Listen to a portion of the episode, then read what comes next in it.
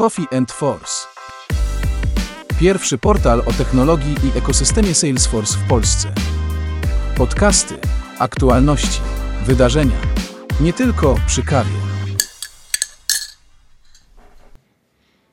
Witamy z powrotem w naszym cyklu Salesforce na wyciągnięcie ręki, gdzie dzisiaj zagłębiamy się w specyfiki Sales Clouda dla różnych branż.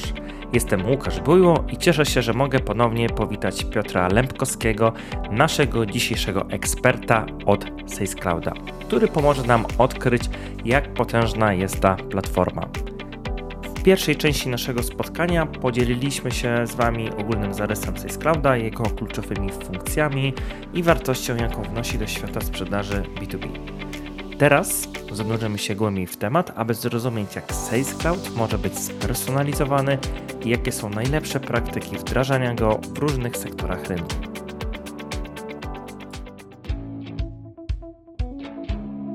Salesforce na wyciągnięcie ręki to porcja inspirujących rozmów i historii prosto ze świata Salesforce. Ten projekt, stworzony z myślą o Tobie, powstał przy współpracy z samym Salesforce, aby przybliżyć tajniki technologii chmurowej, zarządzania relacjami z klientami i nie tylko.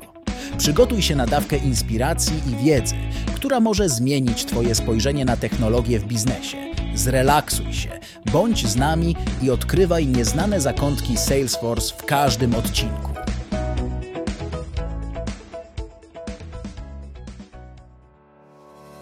Zanim przejdziemy do drugiej części naszej rozmowy, chciałbym przypomnieć naszym słuchaczom, że Piotr to doświadczony konsultant Salesforce, który wspierał wiele firm w osiągnięciu sukcesów dzięki Sales Cloud. Jego wiedza i doświadczenie są nieocenione, więc jeśli macie jakiekolwiek pytania, nie wahajcie się ich zadawać w komentarzach pod tym odcinkiem. Rozmawiamy sobie o modelach B2B na, dla Sales Clouda, a teraz chciałbym popatrzeć troszeczkę z innej perspektywy, żebyśmy zobaczyli, czy również Sales Cloud jest dostosowany do różnych branż, bo wiemy, że mhm. różne sektory mają swoje unikalne wymagania i potrzeby. I co na to Sales Cloud? Jest to tak, no to jest znowu trochę rys historyczny. Tak jak powiedziałem, Sales Cloud powstał 24 lata temu. Nie chcę teraz skłamać, ja jestem w ekosystemie 7 lat, w samym Salesforce 2,5 roku. Wydaje mi się, że mniej więcej, no pewnie może 7 lat temu, czy 5-7 lat temu Salesforce zaczął iść w kierunku y, dedykowanych nakładek czy rozwiązań pod branżę, bo rzeczywiście każda branża ma swoją specyfikę. Ma pewien standard pracy z klientami, standard pewnych procesów, y, czy procesów sprzedażowych chociażby. No i e, to zawsze dało się w Salesforce, w Salescloudzie zrobić, czy skonfigurować. Jesteśmy low code, więc ta konfiguracja to nie jest, to jest jakby prosta rzecz ale no, pewnie Salesforce pomyślał, e, dlaczego nie zbudować nakładek, które od razu tym firmom dadzą na start fajną wartość i, i to, że chociażby, nie wiem, w healthcare to nie będzie klient, tylko pacjent, e, mhm. czy w Finserwie, w ubezpieczeniach to nie będzie klient, tylko już nazwany gdzieś tam w CRM-ie ubezpieczony. E, i tak dalej. No to jest prosty przykład, ale więcej na tym to polega, że my na bazie Sales Clouda dostarczamy takie nakładki, które znowu są jakby oparte o Sales Cloud, wszystko co ma Sales Cloud zawierają, ale mogą mieć dostosowany chociażby model danych, tak? Czyli e, jak już powiedziałem chociażby o tym, o tym Finserwie, no to tam takim ważnym elementem jest household, czyli gospodarstwo domowe. No bo mamy ubezpieczonego Piotra Lękowskiego, ale pewnie, nie wiem, jego żona, rodzina, też warto ich ubezpieczyć. Chcemy te relacje trzymać, budować. No i tego standardzie Sales Clouda nie ma, a w Financial Services Cloud jest jakby out of the box. I od razu taka firma ubezpieczeniowa czy bank może szybciej e, mieć CRM-a no, dostosowanego pod siebie i startuje, ten time to market jest i monetyzacja wdrożenia jest szybsza. I takich nakładek branżowych mamy obecnie chyba pięć, nawet tak na gorąco policzę, czyli powiedziałem właśnie Financial Services Cloud, czyli pod branżę finansową, mamy pod branżę medyczną czy healthcare właśnie Health Cloud, mamy pod produkcyjną, mamy pod powiedzmy consumer goods, yy, mamy pod automotive już teraz. Telko? I tak, i telko, masz rację, tak, telko i media. No to nawet chyba media 7 tych, tych tak, tak telko i media, czyli chyba 7 albo już 8 tych nakładek branżowych. No i znowu to wynika z tego, że inaczej sprzedajemy chociażby właśnie firma mediowa, a inaczej firma produkcyjna. Mimo, że gdzieś tam u fundamentu jest sprzedaż, nazwijmy to B2B, czy sprzedaż, procesy sprzedaży, no to jednak to ma swoje niuanse, specyfikę, procesy, model danych i my dajemy to z pudełka już z takimi nakładkami branżowymi. Rozumiem, że tych wdrożeń B2B jest zdecydowanie więcej, a jeżeli ktoś chciałby wykorzystać Sales Clouda do B2C, jest sens i można? Jest sens, to znaczy może powiem w ten sposób. Salesforce od paru lat jest rzeczywiście CRM B2C, a to się wydarzyło dzięki e, Data Cloud, które tam jeszcze 2-3 lata temu było e, odpalone jako CDP. E, I to jest coś, co ja osobiście przez te 7 lat widzę jako duży, bardzo duży krok milowy w Salesforce. Pewnie według mnie zaraz obok AI i tego, co się teraz dzieje. Natomiast rzeczywiście Salesforce był, wywodził się z, no, z branży B2B i jako CRM B2B i nie był przystosowany pod kątem obróbki wolumenu danych, zbierania tych ilości danych, jakie firma B2C potrzebuje, żeby tego konsumenta i widok 360 e, stopni na konsumenta budować. I to się zmieniło wraz właśnie z Data Cloud, które pojawiło się jako nasze rozwiązanie, że się nie mylę, chyba 3 albo 4 lata temu w pierwszej wersji. Więc to już też nie jest tak, że to jest świeży produkt, trochę dostał nową nazwę właśnie Data Cloud. I on rzeczywiście pozwala łapać e, i budować taki unikalny profil e, klienta, który jest klientem B2C, zbierać i obrabiać te dane, których jest o wiele więcej niż powiedzmy w takim kliencie B2B, e, podpinać się pod różne źródła, żeby rzeczywiście dojść do momentu, gdzie mamy tego, e, ten, ten unikalny profil klienta, jesteśmy wokół niego budować operacje marketingowe, sprzedażowe, obsługowe, e, więc zdecydowanie tak. I taki Sales Cloud rzeczywiście, zresztą mamy też Data Cloud dla Sales Cloud, bo Data Cloud jest jakby wskroś tej platformy. Rzeczywiście po pierwsze może być źródłem danych do takiego Data Cloud, żeby segmenty tych klientów rozbudowywać, mieć więcej informacji o kliencie i na tej bazie chociażby budować kampanie marketingowe, czy później już no właśnie grupę odbiorców i jakąś kampanię komunikacyjną i, i marketingową. Z drugiej strony jesteśmy w stanie ten widok klienta, jeżeli to jest klient B2C w tej Cloudzie umieścić, czy go uzupełnić właśnie o takie pełniejsze dane B2C, które w B2B po prostu nie występują, tak? Jakieś dane behawioralne, typu nie wiem, gdzie ja jestem, co klikam, jakie były interakcje ze mną, no to jest trochę inna, inna skala ilości danych i, i kategorii danych, jakie, jakie chcemy B2C zbierać versus B2B. E, więc ja bym powiedział tak trochę, wracając do, do swojego głównego pytania, tak, ze wsparciem Data Cloud jak najbardziej. Okej, okay. czyli mamy B2B i B2C. Jeszcze chciałbym wrócić do tego pytania wcześniejszego. Rozmawialiśmy o branżach. Mógłbyś hmm. powiedzieć, jak wygląda polski rynek? Czy są jakieś branże, gdzie Sales Cloud jest bardziej popularny, jeżeli chodzi o wdrożenia? No, no to mogę powiedzieć z mojej perspektywy i to może być troszkę przekłamana informacja, bo ja mhm. E, teraz, zwłaszcza w Salesforce, skupiam się na wybranych branżach. Wcześniej będąc u partnera, to, to trochę może bardziej e, szerzej e, pracowałem w różnych, przy różnych branżach, natomiast rzeczywiście mi najbliższe jest właśnie manufacturing, consumer goods i retail, bo to są takie moje główne branże od paru lat i, i o nich mogę powiedzieć najwięcej. Natomiast z mojej wiedzy, perspektywy, to rzeczywiście nie ma chyba takiej super wiodącej branży. W sensie widzę wdrożenia fajne w, w branży produkcyjnej, w branży usługowej, w branży turystycznej, logistycznej, e, no właśnie mediowej, w finansach. No jakby rzeczywiście e, w retailu. No jest tych, tych przykładów sporo i nie wiem, czy jest jakiś, jakaś branża się tak naprawdę mocno wyróżnia. To wszystko na e, rynku polskim. Tak, mówię o rynku polskim. Tak? oczywiście. Tak, tak, tak, mówię, mówię o rynku polskim. No też, żeby może tutaj nie, nie, nie, nie zostawić takiego, albo podać konkretne przykłady, to już parę wspomniałem, tak, no firmy, które ja znam i tak teraz rzucę właśnie w skroś różnych branż, tak, no chociażby właśnie Cross, Cerrat, firma Wiśniowski, Santander z zupełnie innej branży, LX, Grupa Pracuj, NetGuru. Faktycznie jesteśmy w różnych branżach, Łącznie z takimi niszowymi, nazwijmy to jak właśnie, to kiedyś już na podcaście rozmawialiśmy, Legia Warszawa mhm. chociażby. Więc i firmy małe, średnie, duże i naprawdę różne branże, dlatego ciężko jest powiedzieć o jakiejś bardzo mocno wiodącej w kontekście Sales Cloud, bo to te firmy, które wymieniłem, no to, no to wszystkie tak. To, o wszystkich mówimy też o wdrożeniu w mhm. sprzedaży B2B, o wdrożeniu Sales Cloud. Odwiedź stronę internetową coffeeforce.pl. Wszystko o ekosystemie Salesforce po polsku. Może nie wiodący sektor, ale wszystkie marki są rozpoznawalne, tak, które wspomniałeś, więc fajni czołowi gracze na rynku polskim. Tak, chociaż to, to, to może trochę uprzedzać swoje pytanie, bo pewnie będziesz chciał zapytać, ale są też marki niszowe czy małe firmy, których pewnie nikt nigdy nie słyszał, mhm. a też korzystają z Salesforce. Czyli nie tylko dla dużych, dla mniejszych też. Okej, okay, miałeś rację, było to moje kolejne pytanie, ale już okej. Okay mamy odpowiedziane. Wiesz co, przejdźmy sobie teraz może troszkę do części technicznej, ale zanim mhm. zaczniemy, chciałbym zacząć od krótkiego quizu. Jesteś gotowy Dobra. na to wyzwanie?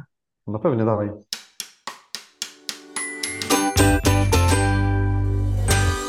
Dobra, zaczynamy. Pierwsze pytanie. Która z tych funkcji nie jest częścią Sales Cloud? Prognozowanie sprzedaży, automatyzacja marketingu, śledzenie leadów. Proste.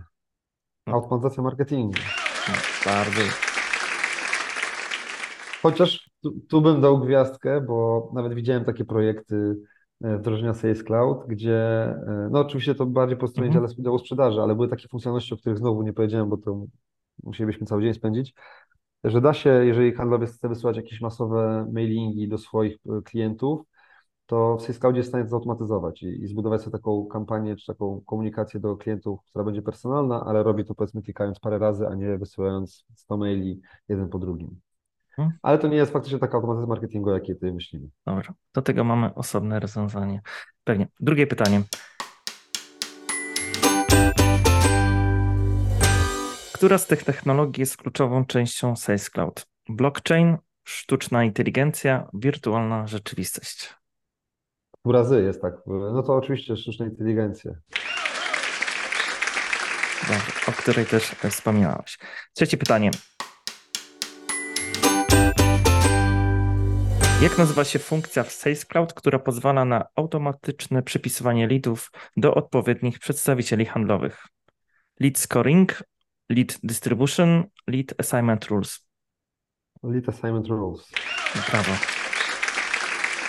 Okej, dobrze ci idzie. Okej, i ostatnie pytanie.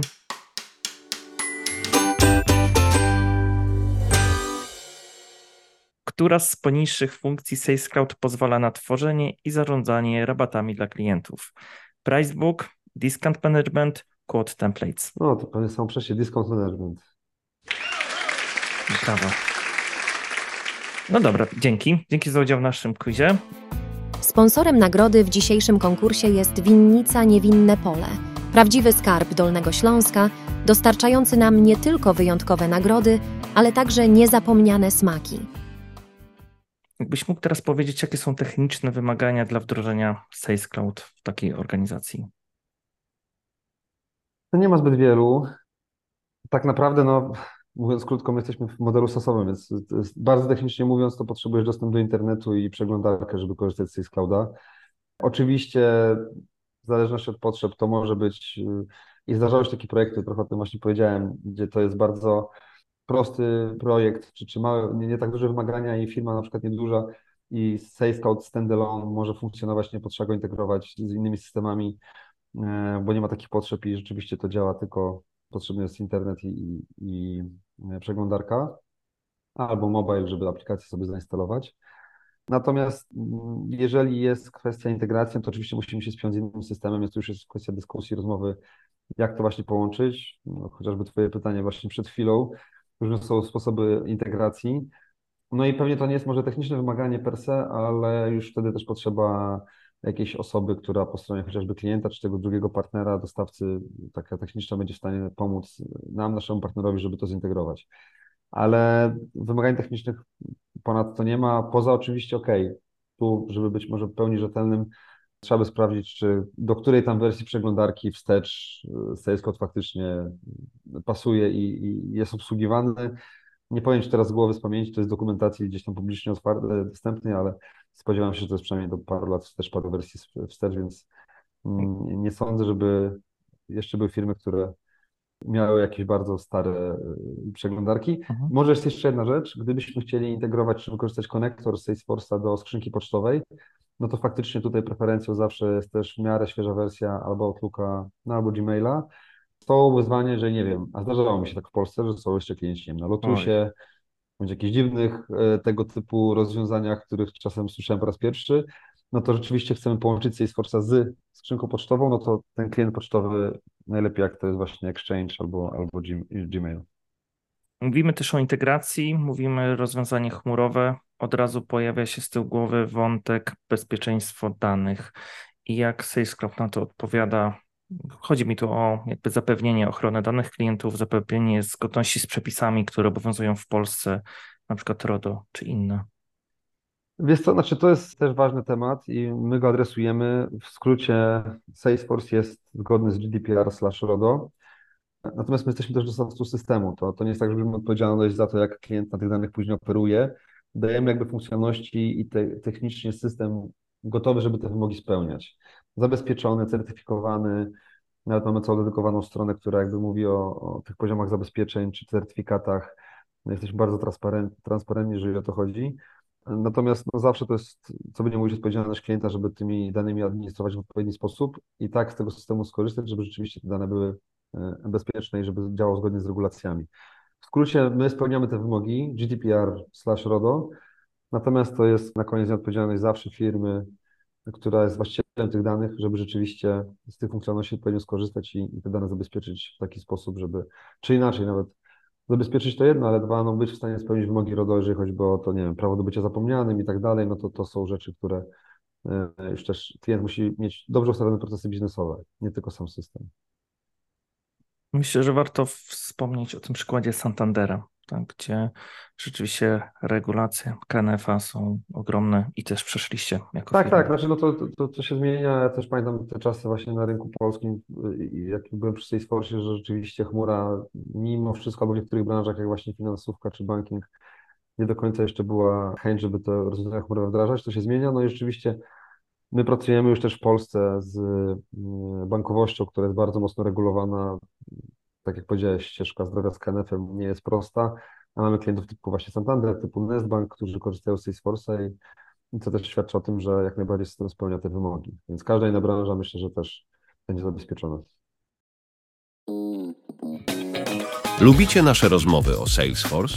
Kliknijcie subskrybuj i bądźcie na bieżąco z każdym nowym odcinkiem. Twoja kolejna porcja inspiracji już w drodze. Dołącz do nas. Opowiadamy sobie tutaj teraz o Sales Cloudzie. Omówiliśmy wiele korzyści, jakie mamy tak, z wykorzystaniem Sales Clouda, ale czy możesz podzielić się przykładami projektów, w których nie osiągnięto oczekiwanych rezultatów albo o wdrożeniach, w których w ogóle nie ma sensu wprowadzać Sales Clouda? Jest to tak, znaczy na pewno to jest y, mniejszość projektów, ale zdarzały się projekty trudne, bądź które były nieudane albo nieudane w pierwszym etapie. I to szczerze wynika z wielu rzeczy, albo inaczej z różnych rzeczy. Rzadko, okej, nie jestem obiektywny, rzadko się zdarza, że to kwestia systemu. Trzeba pamiętać, że to znowu w przypadku takiego systemu jak Salesforce bardzo istotna jest y, kwestia przygotowania klienta na wdrożenie takiego systemu, w ogóle zarządzania zmianą, bo to zawsze jest mniejsza bądź większa zmiana w organizacji. Dwa, też partnera wdrożeniowego tego, jak te dwie, dwa podmioty będą ze sobą współpracować. E, więc ja najczęściej mówię, że no Salesforce na koniec dnia, czy system to jest 30%, 33% sukcesu, bo druga, czy, czy druga, trzecia, to jest, druga z tych trzech to jest właśnie klient, trzecia z trzech to jest partner, żeby te wszystkie trzy elementy się zazębiały, to, to wtedy mamy pełen sukces. Więc widziałem takie projekty, gdzie Sales Cloud rzeczywiście E, miał trudne początki i na przykład pierwsze wdrożenie się przyciągało, no bo było niezrozumienie po stronie tego, co klient chciał, co partner jakby wdrażał, bądź też, tu już wchodzimy w takie niuanse prowadzenia projektów IT, nie zawsze też klienci czy firmy, które skupiają się na robieniu biznesu, są przygotowane na jakieś wdrożenie IT i uczą się trochę na bieżąco, ok, jak taki projekt prowadzić, jak go prowadzić bardziej zwinnie. Wszyscy chcą zwinnie, ale pytanie, czy każdy wie, co to znaczy, jak to robić, to już mniej. I, I to czasem wychodzi w bólach i w praniu. I tu widzę bardziej przyczynę tych, tych pojedynczych problematycznych projektów. Niekoniecznie w samym, w samym systemie. Zdarzy się, tak mówiąc całkiem wprost, zdarzy się, że na przykład jakaś funkcjonalność może być nie, nie wiem, nie do wykorzystania, no bo chociażby, nie wiem, mi się to nie zdarzyło, ale jestem w stanie sobie wyobrazić, że być może, nie wiem, my jako Salesforce partner nie sprawdziliśmy dobrze, jaki jest właśnie klient pocztowy u klienta. Jak się okaże, że Lotus to rzeczywiście no, te nasze funkcjonalności out of the box, ten konektor do skrzynki pocztowej nie będzie działał. No i tu trzeba teraz kustomizować. No i to może być jakiś, jakiś problem. Więc e, tak bym może odpowiedział. E, zapytać chyba, czy, czy nie ma sensu, tak? Czy są jakieś. E, tak, rozmawialiśmy o problemach podczas wdrażania. A interesuje mnie, czy zdarzały Wam się takie sytuacje, że przychodzi klient, a Wy mówicie, że wdrożenie Sales Clouda do tych firm nie ma sensu. Dzięki Wam za towarzyszenie nam w tej drugiej części dyskusji dotyczącej Sales Clouda. Przed nami jeszcze ostatnia część, w której między innymi odpowiemy na to zawieszone przed chwilą pytanie.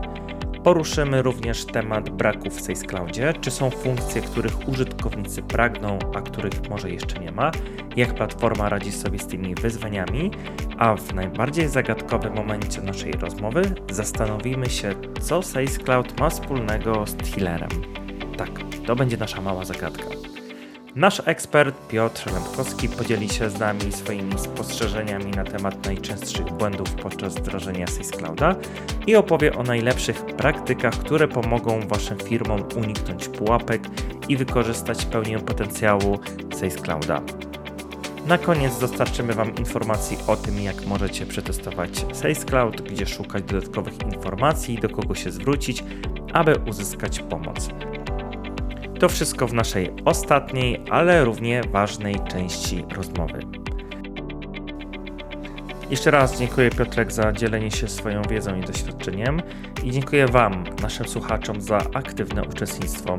Nie zapomnijcie subskrybować naszego kanału, aby nie przegapić żadnych przyszłych odcinków i zostawiajcie swoje komentarze poniżej lub piszcie na mail redakcja małpa coffeeforce.pl. Do usłyszenia już za chwilę w ostatniej części naszej rozmowy o Sales Cloudzie. Coffee and Force. Pierwszy portal o technologii i ekosystemie Salesforce w Polsce. Podcasty, aktualności, wydarzenia. Nie tylko przy kawie. coffeeforce.pl